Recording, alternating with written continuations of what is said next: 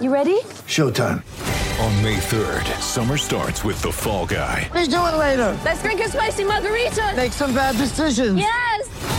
Audiences are falling in love with the most entertaining film of the year. Fall guy. Fall guy. Fall guy. That's what the poster said. See Ryan Gosling and Emily Blunt in the movie critics say exists to make you happy. Trying to make it out? Nope. Because I don't either. It's not what I'm into right now. What are you into? Talking. Yeah. The Fall Guy. Only in theaters May 3rd. Rated PG-13.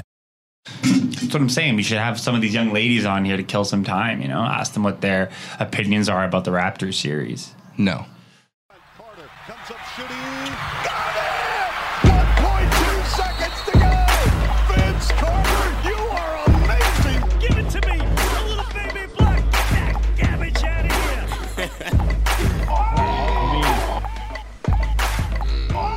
To Toronto Sport Matters podcast number 71, where I am joined, as always, with Gregory Euroshotis. What's up, T Dot? Um, guys, Graffin and Jovan will be joining us very, very shortly. Uh, we thought we'd open it up very quickly with the old school duo, Graffin, I mean Greg and Brandon. Already fucked it up right there. How you doing, buddy? I'm I'm I'm riding high, Brandon. I'm riding high. I think like all Raptors Nation right now, I'm riding high. Um, you know, I don't want to jinx anything, but I'm preparing for the team's first trip to the NBA Finals.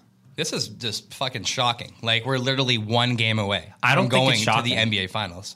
I don't think it's shocking. I think it's shocking to um, the pundits in the U.S. media, right, who haven't actually seen our team play all year and devalue all our role players. You still feel that though? Like you still Yeah, think I we're do. getting the shaft? Let me because even now that we're winning, it's not that they're appreciating how good our team is, right? Like like even when okay, the playoffs started, we lost our first game, right? And that was when the media shitstorm obviously started. The Raptors, same old Raptors, blah blah. Mm-hmm. We you know we go on, we win the next several games, and the Philadelphia series. Once we go down two one, right? They give up on us again, and even when we were beating Philly, the narrative was that it's because Joel Embiid is sick. What's wrong with Joel Embiid? It was never what's right with the Raptors, right? Get into the next series, right? We're again not picked, right, to win it. People didn't really. I mean, uh, But you're not- you're- the one. The experts picked us to beat Philly, Right. but the actual like like media heads, entertainment guys that you see, none of them picked us. They all picked Philly, right? But so and now we're we're in the Philadelphia series. Most pundits and the analyst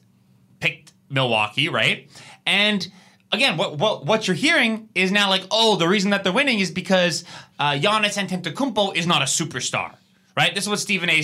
Uh, Smith was saying. Oh, the only thing I learned from this series is that only one team has a superstar. Right. right, uh, and and so again, what you're seeing is people are are devaluing the Bucks, right, instead of valuing us. And when they do, it's only it's only Kawhi Leonard. It's not at all about the beautiful team that's been constructed around him. Why were we the underdogs in a series against this young, up and coming Bucks team? Right, couple a couple more losses in the in in the loss column, but by and large, they haven't done anything in the NBA, and everybody knows you got to lose to win in the uh, in the NBA, and that's what's shown up in this series. It's the experience, right? Not everybody didn't pick us. Isaiah Thomas was smart enough to pick us. Kendrick Perkins, who is my new favorite color commentator. Do you have a soft spot for Do you any know old what vet Kendrick- who like comes back? It's on the TV. Like I'm the only guy you don't like, I think, is Paul Pierce. But every single like media pundit who's a former basketball player, I don't you like have a little Richard bit of fucking rock Jefferson. on. I don't like Richard Jefferson. He's a loudmouth and he has and he's very disrespectful to, to the Raptors. No, do you know what Kendrick Perkins said? He What? goes, "The Raptors have have have taken their souls. They've taken the Bucks' souls," and he's right. He's right. And this, I texted you halfway through that game, man. I said, "If we get ahead of them, we got this game." Mm-hmm. And that's exactly what happened. Right? They, re- I think the Bucks realized in that game that we're the stronger team. They realized it to themselves. It looked to me like th- they came to the realization that, oh shit. Oh, and while we're on this, this coach, this Milwaukee coach, this famed mastermind, This guy who, the, like, let's not fucking forget the fact the Bucks finished first in the Eastern Conference, plus sixty games, and they're playing right now in the NBA Eastern Conference Finals, behind Yeah. a, like a third, four year.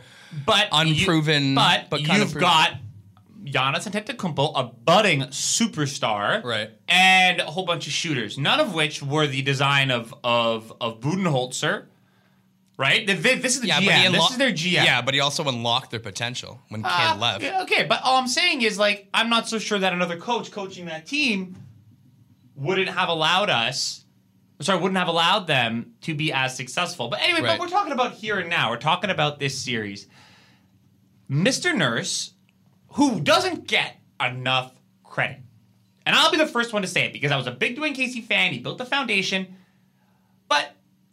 This other guy, Nurse, that we brought in now, it's time to give him his shine because the adjustments that he's made and the way that he's managed. Well, managed. you were a little speculative a couple months ago. I know you were a big Dwayne Casey guy. You were in, you're kind of unsure about Nurse. That, is, that, is that fair for me to say that? That's out of respect. So what has No, changed? I wasn't been- what- unsure of Nurse. I just, out of respect for Casey, I didn't want to.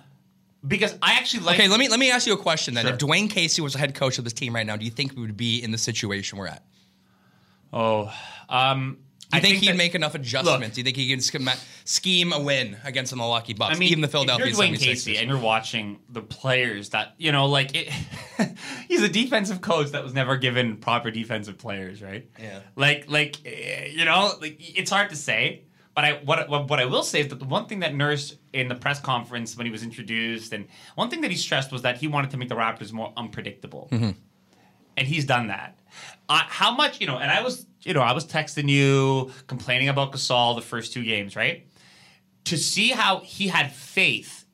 Like in in game three, when Nurse was said that he was going to make adjustments, and he said, "Yeah, we're going to make lineup changes." Right. And everybody thought that meant starting lineup changes. He didn't make starting lineup changes. In fact, instead of of of of, of taking the um, or moving the offense away from Gasol, he doubled down on moving the offense through Gasol, and by believing in him as a player, he gave us the best game of his season so far with us. And since then, he's been great. Same thing with Van So- Vliet. He believed in VanVleet right? Maybe Dwayne Casey would have given those guys the quick hook, right? But again, back to my original point. Right now, it's on Budenholzer to make a readjustment, and what I see when I watch them play is a very predictable offense. Well, it wasn't a blowout. It's not like they came into the game unprepared. It's not like they got their asses kicked. Outplayed them. Dude, We've they- outplayed them now for se- for most of this series, minus that game two blowout in Milwaukee. I think we've looked like the better team. But but since we put Kawhi on Giannis, right, and since we our defense like they haven't adjusted, everything is still give the ball to Giannis at the top of the key, Mm-hmm. try to get him to penetrate and kick to shooters. Is that really it? Because we've solved that now. Right. They, they should have made an adjustment. like just adjustment. collapsing the lane, like just the shooters outside. Beyonce can't really work in the inside as well. No, it's working. It's great. The Okay, defense but looks so where's Budenholzer now? I'm asking you. Where's his adjustment? Because to me, it's probably a game too late. Because now we have home court against them tonight. yeah, we're also talking about like it, it completely changing your entire, you know, offensive philosophy, right? If But not ta- necessarily. Like like you know, Charles Barkley was very critical actually of of Budenholzer's decision to insert to insert Malcolm Sorry, Quick pause here. We're recording this at Hard House, so we're in a studio right now. But there's a massive glass window, and there's like another random room. And apparently, there's like a like a girls like Field hockey. like field hockey tournament, and then like there's like a bunch of like little like like mom say like girls in they're here. preteens. And then there's like a fucking like crackhead over there who looks like he's in fucking Crackhead can be looked at as an offensive term. He looks like somewhat of a drifter. Uh, like a like a hobo. Y- yes, like someone who who uh, lacks adequate housing. You, do you remember um, Swollen Members? The hip hop group? Swollen members. Like he yeah. looks like Madchild looks Swollen like. Child. BC's finest. Oh my god! But no, it's it's it's absolutely nuts to think that we're in a position right now that if we win tonight against the Milwaukee Bucks, that we can go to the NBA Finals. We'll It's talk not ab- that crazy to me, Brandon. I predicted we're going to the finals this year. When did you make that prediction though? Start of Because- the year, but I said we're winning This is 60 not- no, no, games no. and we're going to the NBA finals. But that's that's like that's like just a like an insane, uneducated guess. Is that fair to say? no, no. I thought from the beginning of the year, well, we were the best team in the East last year, right? Right. We ran into LeBron, right? The only team that was better than us last year. I don't even think Boston was better than us last year. Only LeBron's Cavs are better than us. Okay, and and they they kicked our butts, right? Mm-hmm. Now, th- then we upgraded and got Kawhi Leonard. Okay, so we got better. Then we got Marcus Gasol. Why, right? So, so we have a veteran team built around this budding superstar. Why are we not? Why were we not considered? Everything was Boston. Everything was Philly. Who's in the conference finals? It's it's it's it's You know, but, Milwaukee like- and Toronto. But looking back, those Celtics, you know, you talk about like we the shitstorm what happened this year wasn't predictable. Okay, you look at the team; they have a pretty steady roster going in the playoffs last year. They took them to the NBA Conference Finals, coming back with Gordon Hayward and Kyrie Irving. Many people predict them to win the division. You're also talking about the Philly, Philadelphia 76ers mid-season, bringing a guy like Tobias Harris, also bringing Jimmy Butler. The cards were stacked against us. So that's why I'm so amazed that right okay. now in a pretty competitive Eastern Conference because everyone discounts our win if we go into the finals this year because there's no LeBron James in the East. I look at this division as equally as deep as last season, Oh, it's regardless of LeBron better. James It's in this better. division. Yeah. Look, but but Brandon, even that to me, like, and I said at the start of the year again, I said Boston's got too many cooks in the kitchen. I said Gordon Hayward's coming back, and what's that going to mean for the other guys? And then when I saw him play, I was like, this guy isn't close to the player. That Well, we were all used to be. speculating that, but the only thing, the only like was Brad Stevens, you know, being this uh, great head coach, able to sort of deal with all these moving egos inside the locker room. I. I gave him the benefit of the doubt in the situation, but I also don't think he's a bad coach by any stretch of the imagination. I just think he walked into a very difficult. Like Kyrie Irving was the fucking crux of that whole problem. Kyrie Irving, like, where is Kyrie going to go next year? What is your prediction for Kyrie Irving? Oh, you know, I don't pretend to speculate on such matters. You know, this is the celebrity gossip component of the NBA that is usually left to those like Rachel Nichols. um, honestly, You love Rachel Nichols, man. What's, know what? What's it with Rachel Nichols though? no, like you're you just know what? Constantly I- throwing no, her shade, man. You know what? Out of all the shows, she The Jump? her her show, act- yeah, is that is actually not the worst. Um, uh, I like that she gets Scottie Pippen on there. Yeah. S- Speaking of Scottie Pippen, we got the Scottie Pippen of our podcast coming. We're in right now. Christian Wolfgang Graffin finally joining us. I think he had some problems with the old parking. He's gonna park his Filipino German ass, pumping the headphones. I don't really give a shit, so wherever you want. Um, So, Graf, your boy Bud. What's Whoa. up with your boy Bud? Hold on, what's, What's going up- on with this mini stick hockey tournament going on outside? This is awful. Field hockey. F- f- field hockey is what they call it. It looks Yeah. like mini stick to me. Mini stick. Mini stick hockey that I played when I was like fucking five years old in my Their goddamn basement as a kid. These kids want to get on the pod, by the way. I told Oh them to do some Raptors research first. Greg basically told them to shut the fuck up, so we're recording a podcast. Brandon scared the children. I do that all Um, the time. Hey, your boy Bud, where's the adjustments? This is supposed to be the coach of the year. He's getting out coached by Nurse. he is, and you know what? I'm the guy who's ragged on Nurse too a little bit, and now I gotta sort of adjust adjust everything. Well, we'll see what happens after tonight. Like you'd expect. Put it this way: It's too late. My defense for for Budenholzer would be that it was a two point game with 30 seconds left, and for them, they just had a couple unfortunate events like that last play that went off Brogdon instead of Siakam. But that's not. Listen to me. They didn't get the that's foul not call either. That's not even that unfortunate. Like Gian, he took Giannis off. well, during that play. okay, I question that as well. But uh, did you see? Like he rolled his ankle the play before that. And Yeah. apparently, that's what it was. No, no, no. That's Did, they're saying. did Giannis ask to come off though? I don't know. I'm not taking him off. Well, after the game, he said he's pissed, pissed, and, Well- and pissed. Well, yeah, I mean, no hating on Giannis, like, but you know, the question is though, n- even if they make adjustments now, like some things that I was talking to to Brandon about were getting Giannis the ball in different situations because we built this wall now. Like they haven't adjusted any to anything. They're just relying on. It's like the Dwayne Casey Raptors, man. Same old, same old. No adjustments. And this is what Budenholzer was actually criticized for in Atlanta for not being able to adjust. Well, their bench hasn't really showed up, and they were supposed to have the deepest team in the league. But again, why their bench hasn't showed up? He moved Malcolm Brogdon off the bench. Charles Barkley they- was pretty adamant about Brogdon, I guess, coming off the bench, kind of giving them a spark as a six man. Yeah, he criticized Bud because that was the one thing that they had going for them over us was the bench. And he's now been their best player. Though. Also, fuck Chris Webber. Like, did you see like toward the end, he's like just chirping Giannis, calling him a quitter. Like he went off the court, like What? court for a bit. I don't know if you guys remember that moment when Giannis kind of stepped off the But last you like, watched the minute. American feed. Uh, yeah, yeah, yeah. I watched Yeah. the American feed, of course. I- like, I- do you remember that moment when Chris Webber called the, the timeout by accident? Oh, that's that's right. yeah. So you wanna why the fuck is being Re- Reggie Miller is perfectly fine, but Chris Webber's a dumpster fire on air, man. Not a big fan of. his. wait, so wait, he called out Giannis? Did he was Giannis good. leave the court early? I- I'm, I'm just sort of like loosely stating what he said on air, but Giannis exited the game with about a minute left. Many people are speculating that it might have been an injury. Um, Yeah, yeah, and, the and Chris injury, Webber right. just lampooned him and called him soft, called him weak for not playing in one of the most pivotal moments uh, of the like the NBA Finals. It I just wasn't his think decision, was exactly, it? exactly, exactly, Like, exactly. it was Budenholzer's Exactly. call. Yeah, I- That's what I understood. Is that is that is that uh, uh, Bud, Coach Bud, took him out. What looks like to me in the series of Milwaukee is just there's no secondary options. You got that Brook Lopez game.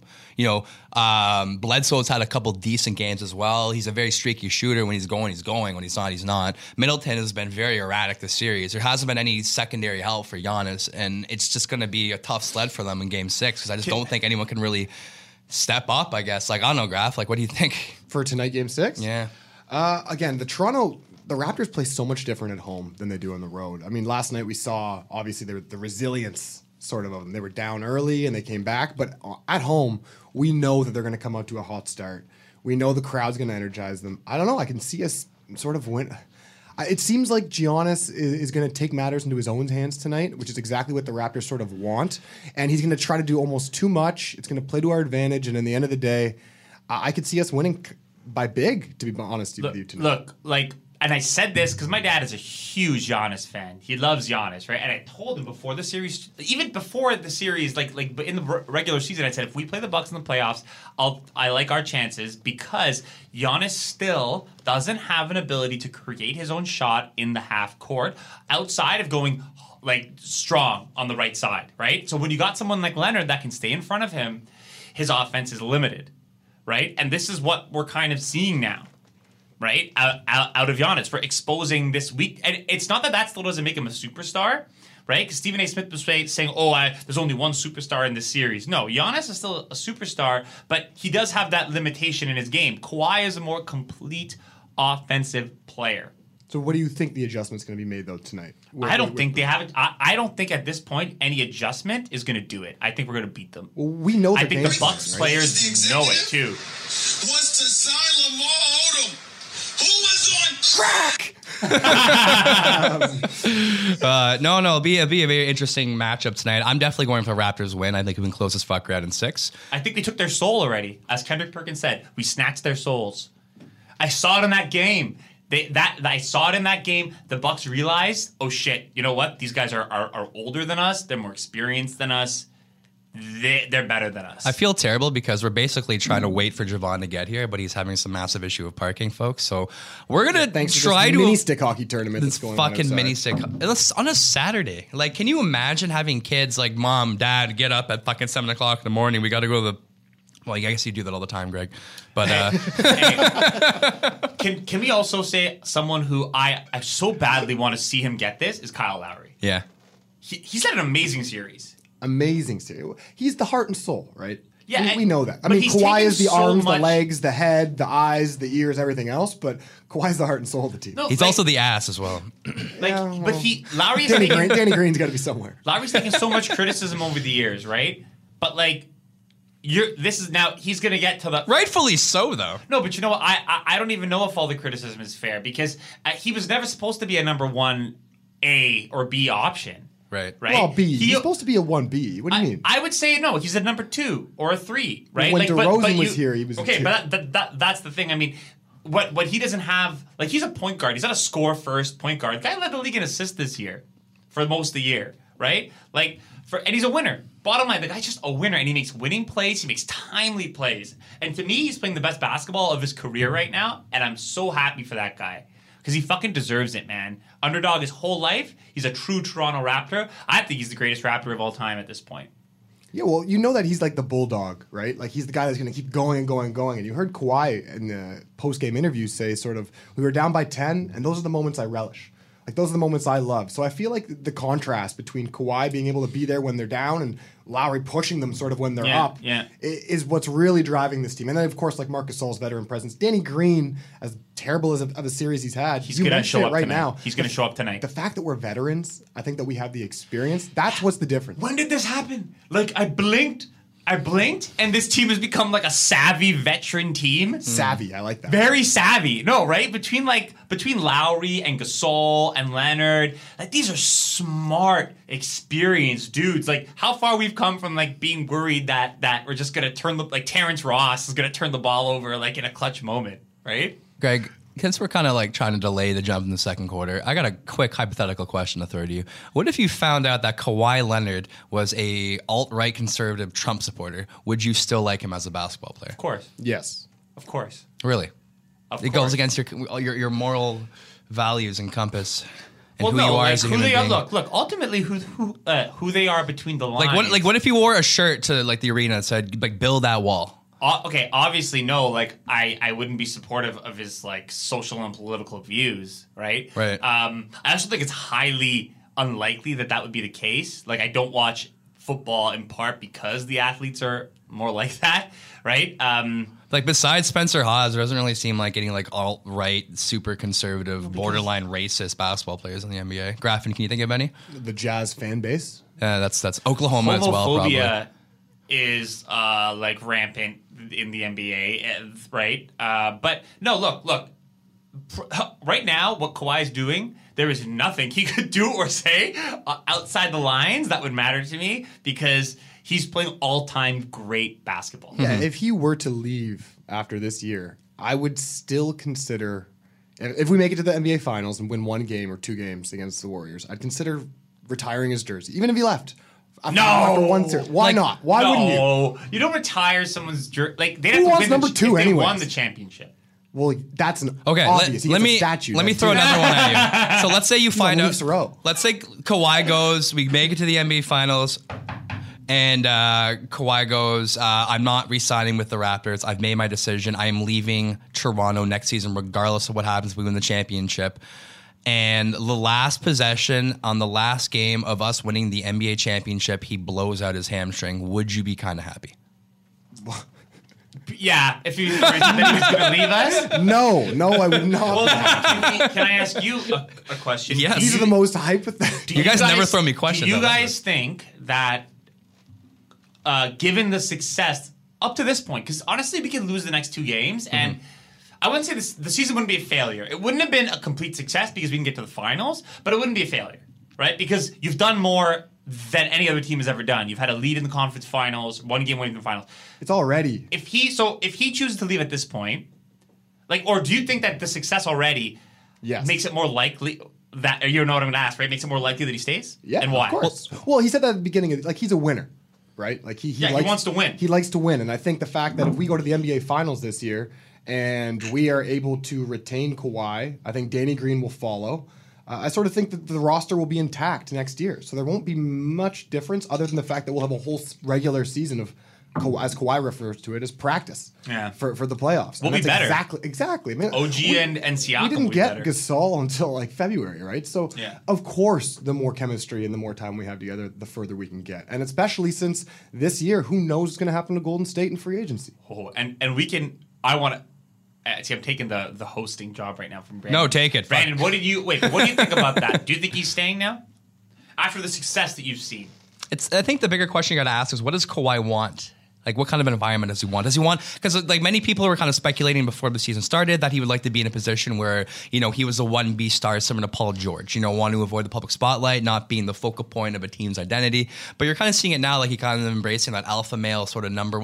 I think he's going to resign. I think he likes the culture in Canada. I think he likes playing for the Raptors. I like. I think he likes his core unit of people he has on his team. Um, I, I wouldn't be surprised with the Clippers because it's another enticing option. That's my only fear because the Clippers kind of look like a very similar roster to the Raptors. So, but look, look, look. My you know. My Like what- sources, like but what- My sources are telling me that it's maybe who the fuck are your sources? I got, don't worry about it. I got some links. You're like alright? sh- you're you're chatting with some guy at like Yonge and Bloor Station, some fucking beggar. Uh, because LeBron paid him a visit, him and Jimmy Butler a visit during the Philadelphia series. This much we know. That's fine. And again, Le- we know LeBron's going to be LeBron, right? Like, so that's- he is what trying to recruit Kawhi. Yeah, but it's why would that anyone- Appealing. It's not as appealing as it used to be to play with LeBron, especially since I think Kawhi's looking for. First of all, look, we can offer him the most amount of money. His kid was born in Canada. He already stated he's going to be here in the summer, which is past the free agency at Caravana. Yeah. Like the, He the health staff, that's the main thing. he also seems very anti-drama. familiar. He's also very anti-drama. Look at the Lakers situation; it's a complete shit show with the management. Okay, and I agree with that. The but- only reason to leave would be the weather, and he can still go home to San Diego to his thirteen million dollar house for six months of the year. Yeah, they travel most of the year, anyways, right? You Like can it's go there even like for six to- months. he- The yeah. off-season's But- big. but It's long. Did yeah. you hear like some guy apparently? Okay, I don't know if this is true. I had this like very lovely, sweet, but uh, like nice, like Spanish neighbor, and he was I don't I don't know what he was saying to me, but he was saying uh something in the lines like someone offered Kawhi like a Penthouse. mansion or some Well, shit, pen- like a free. suite at the So Royal it's a York. developer, yeah, and there's basically a suite that they couldn't ever really sell because it's so expensive. But apparently it's gorgeous, and they said as long as you're signed in Toronto, you can stay there and live there for free. for free. Plus the Quine and Dine, which if anyone doesn't know about it, if you don't have if you have a restaurant that you Wine and dine. if there's a restaurant that you go to and they don't have the Quine and Dine sticker, please tell them to put the Quine and sticker where he gets to eat for free if he resigns at any place that has it. What do you think Kawhi eats? Like marbles, He eats the, The Bucks. soul of Yeah. the other NBA team. liquid, Yeah. liquid plutonium. yeah. Uh, and and look, so I I agree with what you guys said. I think it's likely. I I think it's likely at this point that he resigns, and there's a few reasons for that. I think honestly, and Jovan may disagree. Marc Gasol, I think having a guy like Gasol that was kind of like what he had in San Antonio with with Duncan, where that because Gasol makes makes Kawhi better. I think he he could set up. You see those little back passes that he threw to him, Oh yeah. Right? Like just lovely, right? Like I'm gonna I'm gonna give him a call appreciates right now. I'm gonna Javon's like MIA and, then and and also I think that um, we've done a good job. Like, did you see right before the Buck series the the uh, media ad, the New Balance media ad, right? did. I'm pretty sure that we're the guys that hooked him up with that, with with New Balance. The Raptors. Yeah, I think it was Masai. Right. So I if- saw Uncle Dennis in a full New Balance tracksuit. right. That's what I'm saying. Right. So Javon? that's the most important thing. Right. Yeah, can you hear me? loud and clear. Are you gonna come in? Bro, I'm trying to. I'm driving up and down St. George right now. Well, you're on the podcast right now. Maybe you can chime in with us. What are we talking about here, Greg? Greg just mentioned that Marcus Gasol is going to be one of the reasons that Kawhi is going to stay because of his veteran about? What are we talking presence. He just said that uh, he thinks uh, Marcus Gasol is going to be the main reasons why Kawhi Leonard stays in Toronto. He's going to be one of the main reasons why Kawhi stays in Toronto. Correct. Um, I don't think that Marc Gasol has any say in that matter because I think it was clearly stated in last offseason, you know, Kawhi wants his people around him making decisions, doing things. And I don't think Marc Gasol is one of, quote unquote, his people. You know, I think we- we're looking at his uncle, you know, the coach that the Raptors hired. I think these are the guys who are going to be the influencers. I don't think Marc Gasol has that much say or sway in the matter. Well, we'll finish this conversation in the third quarter when you and Greg, or sorry, Graffin start screaming at each other over your JV Gasol beef. Uh, I'll see you in a bit, buddy. Yeah. I think the way that we've taken care. This whole Um, is occupied with cars and pedestrians. It's that mini stick tournament, man. I'm telling Just you. drive, just drive on the fucking field and just park your car right in the center of it. That's what I would do. I, I, I want to, but I want to have a car when I leave the podcast. Just let future you worry about it. Fuck it. All right, I'll see you in a bit. Search. Okay, bye. I think the point about Uncle Dennis is key, right? Like there must have been so much shit done behind closed doors to try to satisfy. Give him the fucking penthouse then. but pff, Kawhi could do that, right? Doesn't he like? I don't know this guy, and nor have I ever like heard him talk. But he also Uncle strikes me the kind of guy that like my my my nephew's Kawhi Leonard. I get a free burger here, or I get a free like caprese salad or some shit like that. What are you going to say? No? Give that man whatever he wants. Exactly. All right, jumping in the second quarter. Um, or sorry, predictions. Game six score. Score. That's Yeah. specific. Okay, so the Raptors are favored, I think, by two and a half points. I would I would take that. and I would say the Raptors probably by six plus. Yeah. Um, I would take a six plus line. Raps by ten. Cool. Um, alrighty. So the second biggest piece of news that came up this week was the announcement of the All NBA teams. There's obviously three teams, uh, best players in the NBA, filling out that starting five rosters for each respective team. Um, we can obviously talk about the snubs. First team: Steph Curry, James Harden, Paul George, Giannis, Nikola Jokic. No surprise there. Um, Graf: Jokic or Embiid? That's my biggest takeaway, I think, is that I would have put Embiid there for sure, honestly. Yeah. Um, I know Jokic is like the passing and he the way he plays is is like we've never seen. He's slow but still effective. Also, Denver did really, really well this year. I, I still think though, if you asked a whole bunch of GMs who they'd rather have on their team to start the season this year, they would have probably picked Embiid, or even at the end of the year. He had so, he's so effective defensively. He's like the top three defensive and top three offensive, whereas Jokic defensively is top what ten maybe.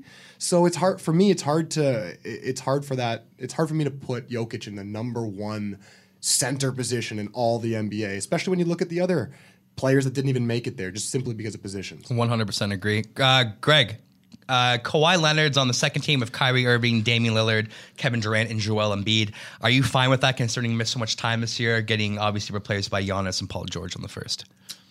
You know what? Con- considering Paul George and Giannis and the seasons that they had, sure, but I don't. You know, like like what if those games were missed? Like because he's coming back and recovering from an injury, right? Like like what if those games were missed legitimately because of like little bumps and bruises along the way and that kind of thing? No, Would I- he still be? It's. I think it's like punishing him for the for the load management thing. I agree with you, except for the fact that the Raptors went like what fourteen and two or something when he wasn't in the lineup. Yeah, but this isn't an MVP thing though. It's just but about, it's purely about the regular season, right? It, it Yeah. is about your your your contribution and how good you are to your team. So, but like his numbers were. Who votes on this? That's my question. Who who's is there? It's uh, NBA writers. The Writers Association. Okay, so that makes more sense. Why I see Kyrie Irving up there, Bill Simmons and his clan probably influencing. You the know votes. what though? Like if you look at his raw statistics, though, like Kyrie Irving is probably deserving of the All NBA second team. I think the biggest snub here, if we're talking about the third team, we got Kemba Walker, Russell Westbrook, LeBron, Blake Griffin, and Rudy Gobert. I think Bradley Beal deserves that spot over Russell Westbrook. Correct me if I'm wrong. Nah, man, they didn't make the playoffs. I don't think he deserves it over Bradley Beal. I mean, Kemba had a great season. I would have put Kemba maybe even second team over Kyrie. Kyrie, I don't know. Do you really think Kyrie? He had a decent season, but his numbers aren't even that great. And the Celtics weren't. The Celtics But were- Brandon, were it's like, do you remember what underwhelming. winning? Brandon, if you just go by the numbers, but even if you go by like, uh, if you're gonna Kemba reward- Walker deserves to be there almost in the second team, Right. more more so than Kyrie. And it sounds ridiculous because you, I would argue that Klay Thompson could be there instead of Kemba Walker even. Well, we're also talking about uh, But yes, Bradley Beal I think should be on the team. just because, like, not only did they get snubbed, like guys like Bradley Beal and Klay Thompson, they also lost out on the opportunity to get a supermax deal. We saw John Wall uh, and Chris Paul be the perfect example of um, players are, who are capable or in a situation to earn that much money. Talking about the forty-seven million dollar player option in the fifth year, um, with the one ninety-one over five or something. Yeah. Um, but it's also sort of a detriment toward the team's ability to grow and evolve. Talk about the Washington Wizards probably uh, did them like a good situation by having Bradley Beal not make the Yes. all third team, having another guy that they could have to potentially supermax. Uh, Klay Thompson as well. Uh, who's your biggest now? Is it Beal? Is it Thompson? Someone else? Karl-Anthony Towns maybe? Well, since it's based on the regular, like I would say it's Beal. Um, he's probably the biggest snub for me. Uh, I still think Joel Embiid should be first team. That would be my biggest takeaway. If you look at the just the rosters, I would argue that the second All NBA team could beat the first All All NBA team d- more like in a series. You know what Kemba Walker's on like par for? Like what he's capable of earning uh, for a supermax? Is it two two? Because now they can offer him eighty million more than any other team. so it's can. I know five year, two hundred and twenty-one million dollars. two twenty one. Yeah, versus pay- a five pay one him that ninety money, man. But the No, thing I is, don't know. what are they Charlotte, gonna do? Charlotte might have to. Charlotte Not might of have it. to.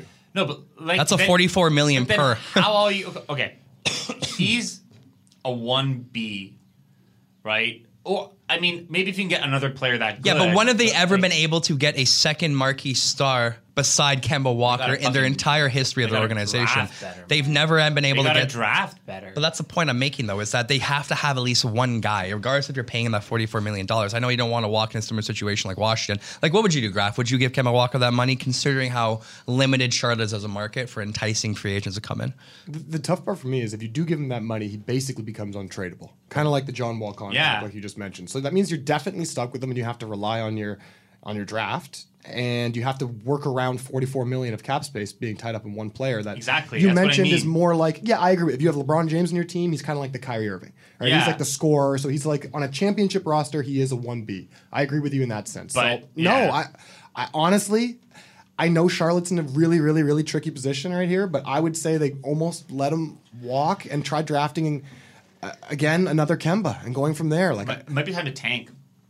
I mean, mind you, that hasn't been working out too well. well, now but with like- the with the odds, there's almost no point to tank. Yeah. Um, so just another name I kind of want to bring up as well is uh, Dame time Damian, Damian Lillard, who's also lined up for a four-year, 191 million supermax. Portland's realistically probably going to offer him that contract. They should. Uh, do you think CJ McCollum's on chopping block after that? Not after the way he played this playoffs. I Yeah, mean, I they think they're going to so try. good. They're going to try to keep those two together as much as possible. They're like the guard version of Boogie and Anthony Davis when they were together. Hey, you know which player? Sorry, uh, uh, Brandon. I thought maybe there was a snub. Klay Thompson. Yeah, we were talking about that earlier. Klay Thompson, another guy who got stumped. He was having an interview yesterday, and they I think a reporter re- revealed to him That for the was first time that he wasn't uh, an All NBA guy. That must be devastating though for Klay Thompson. Yeah, you've been to the finals. How many times? Thirty million dollars right there, right there is gone. Especially if Kevin Durant potentially leaving the Golden State Warriors. Another thing I want to bring up though quickly is Giannis' potential five-year supermax contract. So we're talking about two hundred and forty-seven point three million dollars, two hundred forty-seven point three Biggest million, over five. So listen to his annual average average annual salary. First year, 42.6, 46, 49.5, 52.9, and his last season cap hit 56.3. Wow. But, but he's 56 worth it. million? But he's worth it. Like like he's the show. Like, can you tie up half of your team's salary cap on one player? what will the still be- salary cap be then? Two hundred and thirty million. Exactly. Like, I don't get it. Like, how, uh, Fifty-six million dollars. you do and he'll be, 56, what, 28, 29? and Middleton's probably going to be earning, what, 30 per year? So that's $86 million invested into two players. Bledsoe, let's say at 25. Well, Aaron Rodgers better pay up. He's part owner of that team. Whew. Is that crazy, though? I, I would. I mean, he's worth it. He's worth the money. People right now argue that LeBron James is underpaid because of all the value Considering that the he, revenue exactly considering the revenue right? generates. Yeah, yeah. But it's true because look at people like the the Michael Jordans, the Kobe Bryants, the Allen Iversons. They paved the way for the next generation to make more money, right? Yeah, Like you yeah. see it all the time. So Yeah. Giannis is just a product of something like LeBron's done.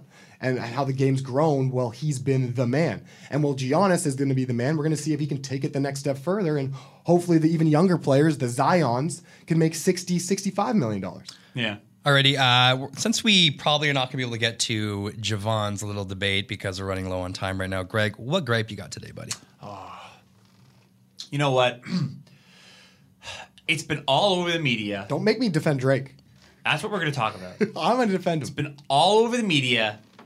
Um, look, it is one thing to uh, be excited uh, and and right be into the game, right? Mm-hmm. Mm-hmm. Mm-hmm. mm-hmm. All right, skip. This is your skip right now. You're getting mad at someone who's thing. young. No, it's another thing um, to know that you're representing a city and a franchise, and to be jumping around.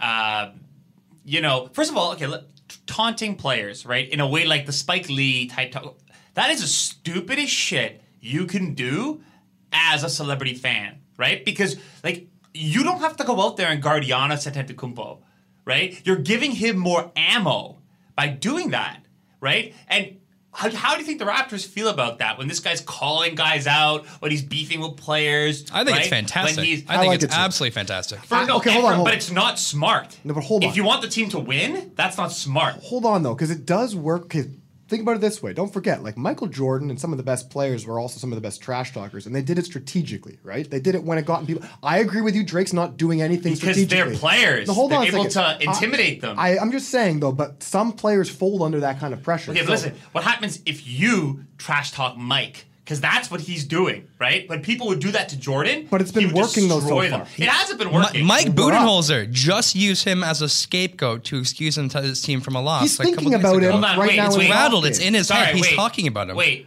because people are asking nonstop, and that's another thing. The attention isn't on the Raptors; it's on fucking Drake. That's and all, and all, no, but and and and all the commentators that get asked about it are too afraid to say the simple fact that yeah, he's acting inappropriately.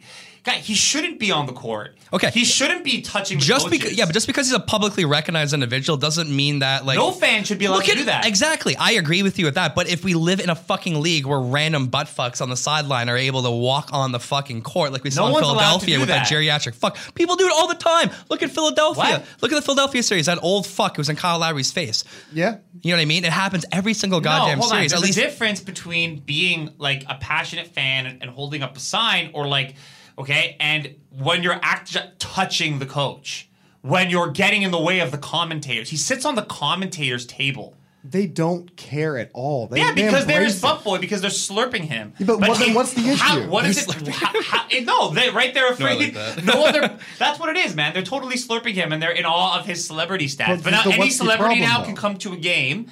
Any celebrity can come to a game and break the fan code of conduct, which he's doing.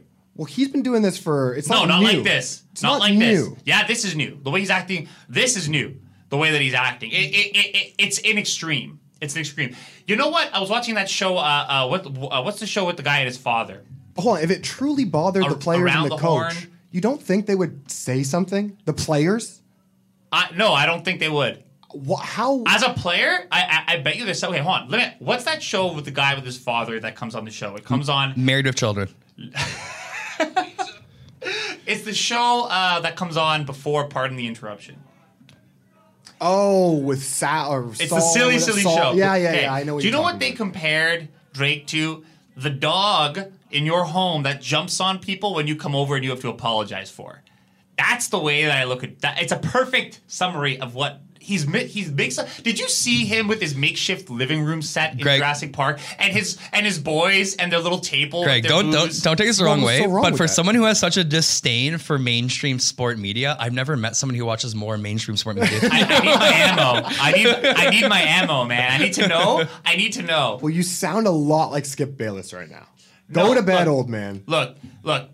There's there's boundaries for a reason. Get off and no, my I also just My think, Toronto Raptors. I also just think like he makes us look stupid. Like if I was watching that, The NBA any- loves it. As a It gets more because people it's about money and revenue, but the like but this is the problem. It's the celebrity culture that the NBA is trying to like blend with, and Drake is like a monster that's been created through that. But the respect but the actual respect for the game and the purity of the game is being tarnished. We have a lot of celebrities that come to the game. But they don't act like that. Well, no one gets those seats that Drake gets. No, but even Jack Nicholson, and would- they don't do that. But stuff. don't forget, like but the- by the way, but most important thing is it's stupid Greg, Greg, because is it's it- egging on the other team and a pl- and and you're giving them ammo. Is it the in- the first way it's stupid? Greg. MLSE gave him an eight hundred and seventy-five thousand dollar diamond encrusted jacket before Yeah. that or after that game. Do you do you think Because that it's they're about money upset? for them. No, I don't. Uh, why would they be? He's making them Greg, money. is Right? it it's the- all about promotion and media and all that stuff, right? Yep. Okay, but that for me, as a true basketball fan of the game, it tarnishes the game. Well, that's Greg, what's it wrong. tarnishes That's the- all. Uh, Greg, is it the act or the individual? It's the individual doing the act. What if Barack Obama Yeah, I think it would be stupid for then, like the. Chicago Bulls No was fan, like rubbing the hold on, fucking no fan should be allowed, and that's all he is. He's not working on behalf of the Raptors. He's a fan. He doesn't work for the Raptors anymore. Okay, there's no fan that should be allowed to massage a coach in that. There's also It's no fan getting an eight hundred and seventy-five thousand dollar jacket. From Yeah, the it's stupid. But I think the whole co-branding thing is stupid. I really do. Like, I don't think it's necessary. Yeah, it probably made some people some money. What does that do for the average fan, though? Not much. What does it do for the quality of the game? Not much. Well, look it's all about making money for those it's suits. It's all about making money for suits. It's all about it's all about taking people's money, right? And who really makes the money out of it? Who the fans don't benefit from it. The seats just, just get more expensive, right? But again, it's an international game. You are growing the game. You've seen the game grow in the last ten years because celebrities at, Not games because of aren't him new. acting a fool like that. No, but I'm saying the whole portion of celebrities being part of the atmosphere of the NBA, as opposed to you don't see them really at NFL or like hockey. Like it's it's that's a big portion of it. Spike Lee, like you mentioned before, But he acted Um, respectfully. Drake doesn't act uh, respectfully. you think Spike yeah, Lee he acted did- respectfully? He, he knew Oh his my role, God. man. okay, well Reggie Miller on. literally told him to shut the fuck I know. up. What are you talking And about? no, hold on, exactly. Hold on. So he said he said one thing to Reggie, one thing, and look what happened to him.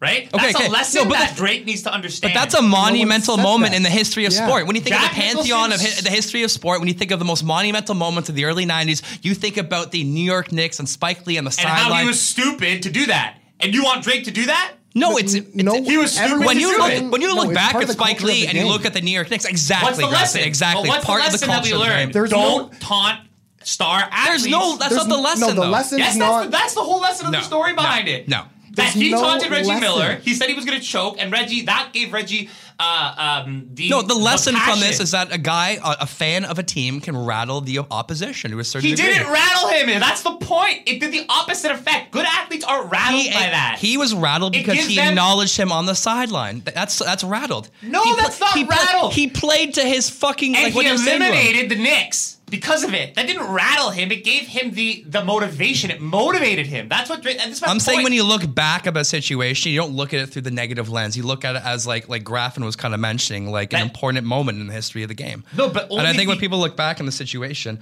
Only because, though, right? It showed that it's stupid to do that. And since then, you've seen actually people afraid to do that, right? You, so you what if we win tonight though, and he's still doing it? Like, do you still have the same opinion? It's still it? risky and stupid. It was risky. And, he talked. He, he taunted LeBron last year too. He's an idiot. But that's what I'm It telling didn't you. work that- last year. But okay, relax first of all. And he's not trying to. And he's not trying. No, That's this really not what I'm actually saying. pisses me off. Right? It really pisses me off. Like I can tell, but I think you're just pissed off for the wrong reason. Because again, when I look back at something like the Knicks, because I, I I wouldn't share the same sentiment Brandon has. Like you know, it rattled him. I wouldn't say that. I wouldn't didn't rattle him. It did the opposite. Relax.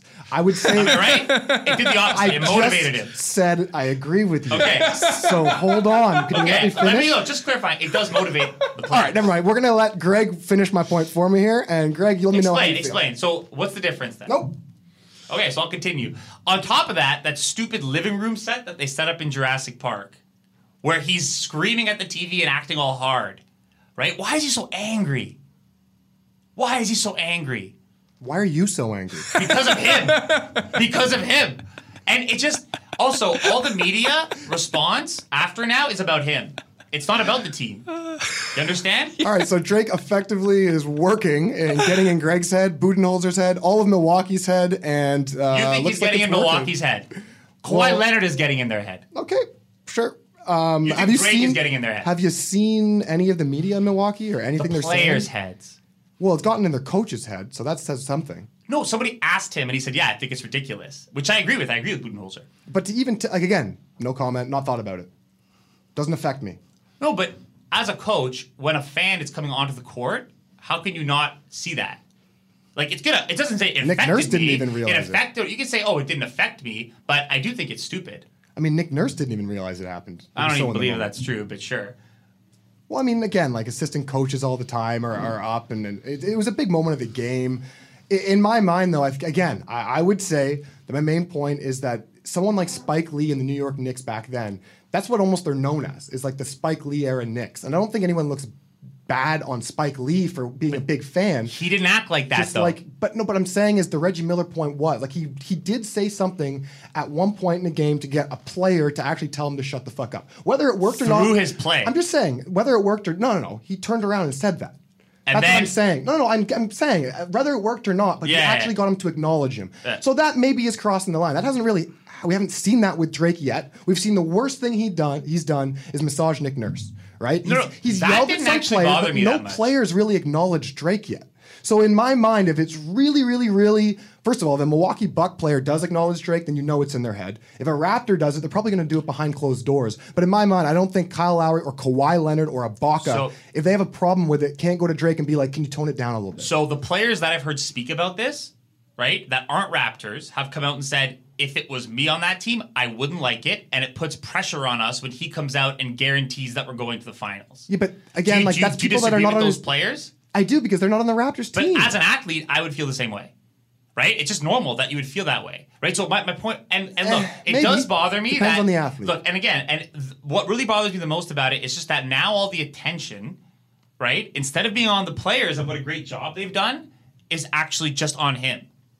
yeah, but before And how does that before this entire series started, though, Drake was known as the curse, right? So it's not like him cheering for your team was a, necessarily even a good thing before this even happened, right? It's not, uh, you know what I mean? Like, it's not like, uh, if anything, the fact that he's cheering for his hometown team now is just like the fan in Drake. it's fine that he's it's the way he's doing it. He's not like like it, it, it's like no the, that everybody in the front row is just to start right?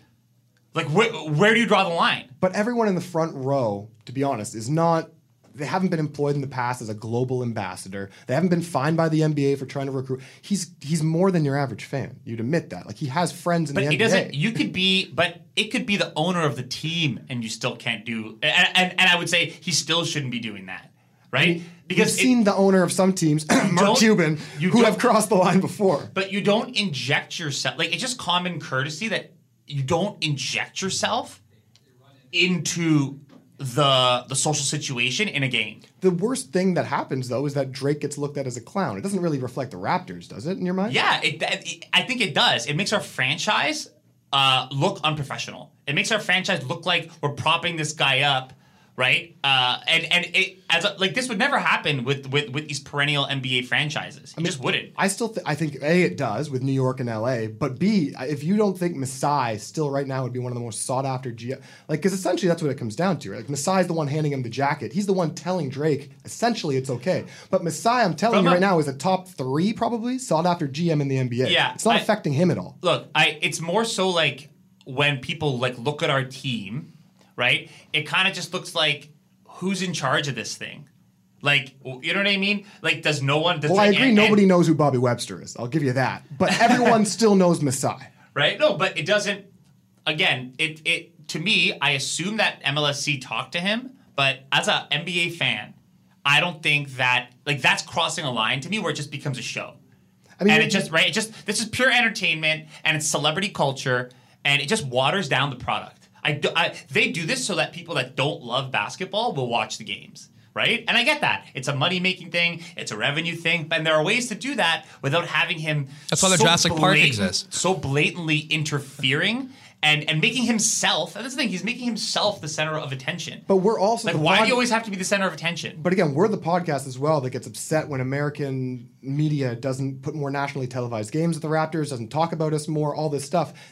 I hate to admit it, but what he does at games does do that in America, right? It So- gets him talked about. No, it doesn't again, get and, in, the and negative in a negative way, and but the team against in a the negative Raptors, way. no, it doesn't because I think if anything, it's like and it's only negative the Raptors aren't playing well, and the I think, Raptors I right think, now are killing it. I think there's So- a bigger question all this, though, and one thing we're kind of overlooking in discussion is uh, why is Gucci Mane a Milwaukee Bucks fan? He's from Atlanta. I have no fucking idea. But but even him, right? Like he doesn't. You don't see him acting that way. Well, he got told to sit down by security in Milwaukee. Right? Also, on the side, that guy just got released from prison last year. How the fuck did he get in Canada? he had to get a pardon. by Drake. He had to get a pardon, man. He had to get a pardon. Drake helped him in. Really? Yeah. Why? Do you remember when Drake was trying to beef with Kendrick Perkins? Like, what are you doing, man? Do you think Kendrick Perkins is the next great head coach, like along with Jason Kidd? I think he's the great, the next great uh, commentator. I love Kendrick Perkins. yeah. You got like soft spot for like just old school basketball players. I mentioned at the start of the podcast. I like how slow- Jesus Christ! It is Javon Bigard. Woo! Wow, wow. Okay, so Javon apparently took about 45 minutes to fucking find a parking spot. Rattled right now, throwing doors around. Uh, we got Javon Bigard finally in the fucking studio. Uh, can you go where a mic is, maybe? That would be fantastic. Uh, so we got Javon here. Guys, are any last uh, talking points you want to throw into your uh, little uh, Drake uh, bait debate? Jovan, I, I was just griping that to me, this all this hype around what Drake is doing is taking attention A away from the Raptors, and I think what he's doing is foolish. It's my opinion. Uh, I think there's a, a bigger. Hey guys, welcome. I'm here. I'm here. Happy to be here. Thanks for having me. Uh, no, but just my whole take on that. I think it's something bigger. Um, I think there was a, a, st- a statistic or a metric that was going around that the NBA's ratings were suffering uh, this playoffs compared to like previous playoffs, and I think they're just looking for anything to give them a little bit more boost in the ratings. Doesn't that cheapen as a bas- as a true basketball fan? Yeah. Right. And to see him on the court rubbing the coaches, and also when he shit talk when he shit talks the opposing players. Yeah. Is that smart to shit talk Joel Embiid to shit talk Antetokounmpo? It worked on Joel. I I don't think it's smart because I think it depends on the player. Like if you should talk a guy like LeBron James, Exactly. like what happened last season, And what We're do? then then Drake had to sit down and, and shut his mouth. But then against like these players who, who aren't used to this level of competition, this deep in the season, I think it has more of an effect on them because they are uh, more susceptible to those kind of antics. And then just on your point earlier of like the product being watered down and not enough people watching it, we would all agree here that the American people not wanting to watch the Toronto Raptors in the finals simply because we're a Canadian team, we need to change their mind. And if Drake's the only reason why they're going to watch and then see that we're a fucking normal basketball team that's If- actually good. If that's the way it happens, then I, I would rather. well, I'd if rather not, there's even no. Not, I'd rather if not we even win watch. the NBA championship and they're still not watching us, and all they talk about do? is Drake. What are they? go- Well, they won't. That's the thing, though. Again, I think for me personally, I'm watching the Raptors regardless. I was watching them when they're losing course. 60 games with Andrea Bargnani. I think this is just a ploy to, like, to, to get the to, to get those guys, the fans, like the bandwagon fans who would normally not watch the Raptors or like anybody else in the states who wouldn't watch a, a team from Toronto, Exactly. from Canada, like get their attention and get them hooked on the product. It's as or, if we just like, get their attention. like we wouldn't watch the Sacramento Kings games, right? It's the same thing, right? Like we, I would watch those games. Speak for yourself. Yeah, I, le- I, I I used to love that Chris Webber, Vlade Divac, Peja Stojakovic. we all hate. Chris Webber, remember? we hate Chris Webber. I just remember Peja being a Raptor. My. Uh, I'm saying I think 60% was a of the people don't mind Drake. 40% of the people feel your aff- affliction as well of, of, of hating Drake. And I think what Brandon said earlier is people just hate his antics because of who he is. Yeah, it's that it's that haterade. Alrighty, uh, jumping in the fourth quarter. Uh, just another quick reminder, guys. Very first move as the executive was to sign Lamar Odom, who was on crack. Uh, going into the fourth quarter, we're gonna we're gonna have uh, our our final uh, com- like I guess like portion of the podcast, the final quarter. Uh, Javon fucking apparently it takes like four hours to find a parking spot, so he finally managed to get his You fucking see all ass in these here. Field hockey teams on the pitch right now. Mini and, stick and all this shit that's going on. They wanted to come on the podcast, man. Too Hey, no bad. Basketball. Yeah, they were doing their research. and their Greg, homework. Greg was violently screaming at them prior, and then uh, yeah, no, it was really awkward situation. Their parents had to come in. It was really fucked. They were crying. It made like twelve girls ball their eyes out. Um, all right, so final portion of the podcast. We kind of had it last week. There's probably more fuel to the fire. It is the Jonas Valanciunas Marc Gasol debate brought to you by Nabisco. No, uh, so it's going to be Javon and Graffin going head to head. Obviously, Javon's got JV because he's an irrational fool, and then we got oh, Bias. throwing 101. bias him in the fl- uh, and then we got uh, Christian Wolfgang Graf and the pragmatist himself. All right, boys, let's uh, let's let's fucking start it off. Who's got first? Rock paper scissors. No, no, I just had to defend Drake for 10 minutes against Greg. So you go, you talk first. It's a hard task. it is. I just had to. I feel like I played devil's advocate yeah, fairly well yeah. there. He's gonna drop Of course. his music. I don't like the guy. it's all love here, you good. know. It's all love. Yeah, yeah. I mean, he's helping the Raptors out. I mean, listen, guys. Gasol is not a bad player. I think that one of the main criticisms with him with him was when he gets the ball, he doesn't shoot it. He tends to pass too quickly, and then that in itself is selfish. So I was thinking about it, and I was just like, you know what? For Gasol to be unselfish, what he needs to do is he needs to be a paint threat. And if he's not a paint threat, then he's clogging the perimeter and he's bringing double teams to where the double teams otherwise wouldn't be if he was in the paint. And I think for me personally, seeing him on the perimeter, I look at it as he's taken away from other guys' uh, you know, opportunities to score the ball or create easier looks at the basket. And whether he makes his layup or not, as we've seen, he's put up airball layups and he doesn't take dunk shots when the opportunities are well within reason. Um, I think that lack of uh, positioning on the court and and balance, I think that's selfish in itself. Because I think that the perimeter players should stay perimeter players, and for sure, Gasol could step out to the three point line and you know space the floor in that regard, but not hundred percent of the time. And I think when he's doing that more often than not, it just, it just ticks me off. And I think JV provided that balance more so than Gasol, and he gave the guys in the perimeter a better chance to score the ball. And that's just my beef. Like we had. and then I took it a little personal. Scoring. Like we had inside outside. Inside scoring. outside. Don't make me turn your mic off, Greg. I'm, uh, I'm, I'm acting mediator here. It's going off. Just just right just in that balanced approach to the offense. I think that was my beef. So I think on that point, I would say is in my mind the fact that Gasol and I agree with you. There's nothing more frustrating than watching the game, seeing Gasol being five inches away from the basket and then pass it to the three point line where Fred VanVleet's covered, as opposed to turning around and dunking it. Yeah. that's where I'll agree with you for sure. But again, to, in my mind, the amount of plays on offense that he makes that are positive versus the ones that he makes that are you know, you would say net neutral because some of the times he passes it out when he should have shot it and then that person scores. Mm-hmm. So it's not like it's a negative play, it's just that he didn't score himself. But again, I would just say the fact that comparing him to JV is JV in my mind was one dimensional in that sense. You couldn't even put him out to the three point line. At least with Marcus Gasol, if you put him out to the three point line and he hits one shot, legitimate- he's a at least Brook. Lopez has to come out a couple feet next next time there's a possession, right? Whereas JV, if you put him on the three point line, you're like perfect. It's like Siakam right now. They're like, we dare you, shoot it, please do. It's like Giannis, right? They're like, if you shoot a three, I'd rather take that than than have you know someone else than you driving.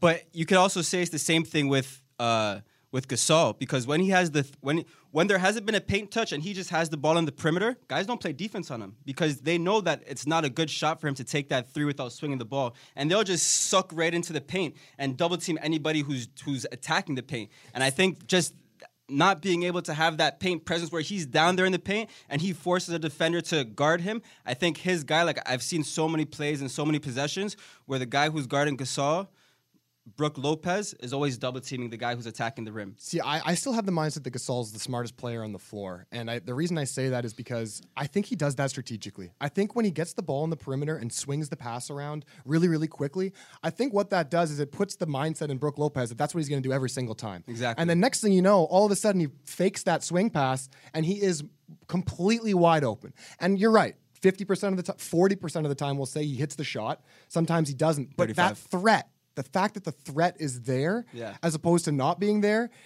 can change the offense sometimes. Plus, we have Ibaka who plays the exact opposite of Mhm. Gasol. So if you want that back to the basket type of game, you put Ibaka and Siakam at the four or five in the four. Ibaka ain't right? getting no play, man. But, But- but- he's but not- my- but we don't really need him right now. Jesus Gasol's- Christ, Greg. What did I say about talking? But Gasol's been great at finding that cutter. Like Kawhi when they when he cuts. And and I'll give you this at being Powell a when point, he cuts. at being a point center when he's not looking just quickly swinging the ball in the perimeter and he's finding guys who are cutting off ball and cutting towards the basket because he has that height advantage. I love it when he's finding cutters to the basket. And if he's able to do that where they're able to run like off ball screens and and he's able to find the cutters to the basket, I think that's when the Raptors with Gasol in the lineup are the most effective and I think that's beautiful basketball. But when they're not able to do that and the offense is stagnant and he's just swinging it to the perimeter uh, and then, put going to set a in, though, screen, right? Then we can put Ibaka in. but my whole thing is that then he'll go inside the screen and then he'd, he'd pop instead of roll to the basket. And then he's eliminating the threat and he's eliminating any hope of creating an advantage with that segment. Meanwhile, time on the clock is running down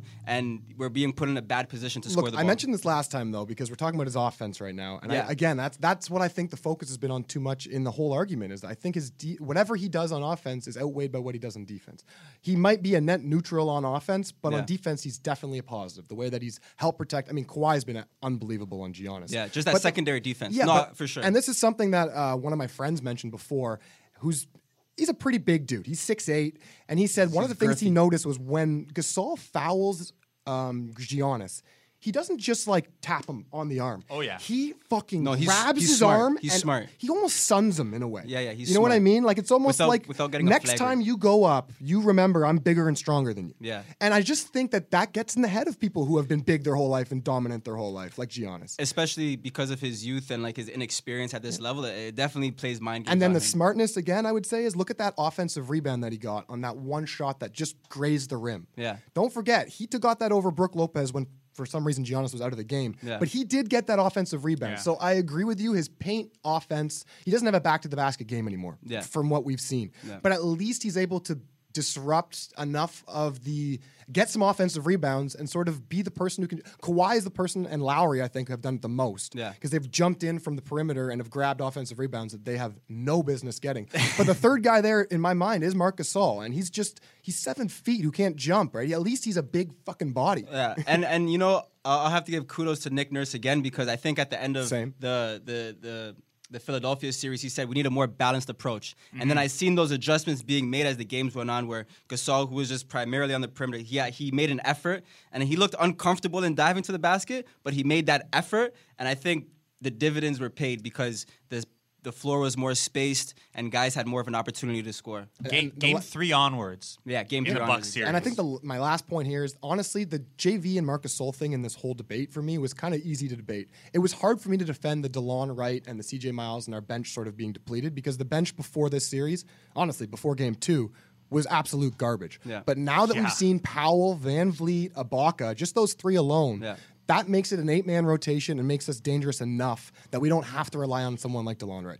Can we just Norman Powell because we've we've been hard on Powell Playoff Powell. And he's come through big time and it's great to see. All right, Yeah. guys, all right, guys, we're gonna wind it down. There's uh, a bunch of creepy girls outside, especially that girl on the pads right there, keeps staring at us, It's making me feel very uncomfortable. So we're gonna roll this down. She's watching you right Thank, now. I know it's so so unbelievably creepy. I don't know why she's doing this. Um, all right, guys, uh, thank you so much for tuning in. We'll be back next week.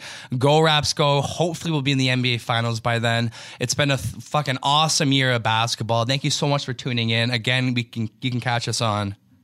Stitcher, but mainly Spotify, iTunes, SoundCloud. of course, and then I, uh, Instagram and Twitter, of course. Tweet us. Tweet us. T Sport Matters on Instagram. Uh, that's our handle. Uh, all right, guys, have a fantastic week. Go Raps, go! Go Raptors. One point two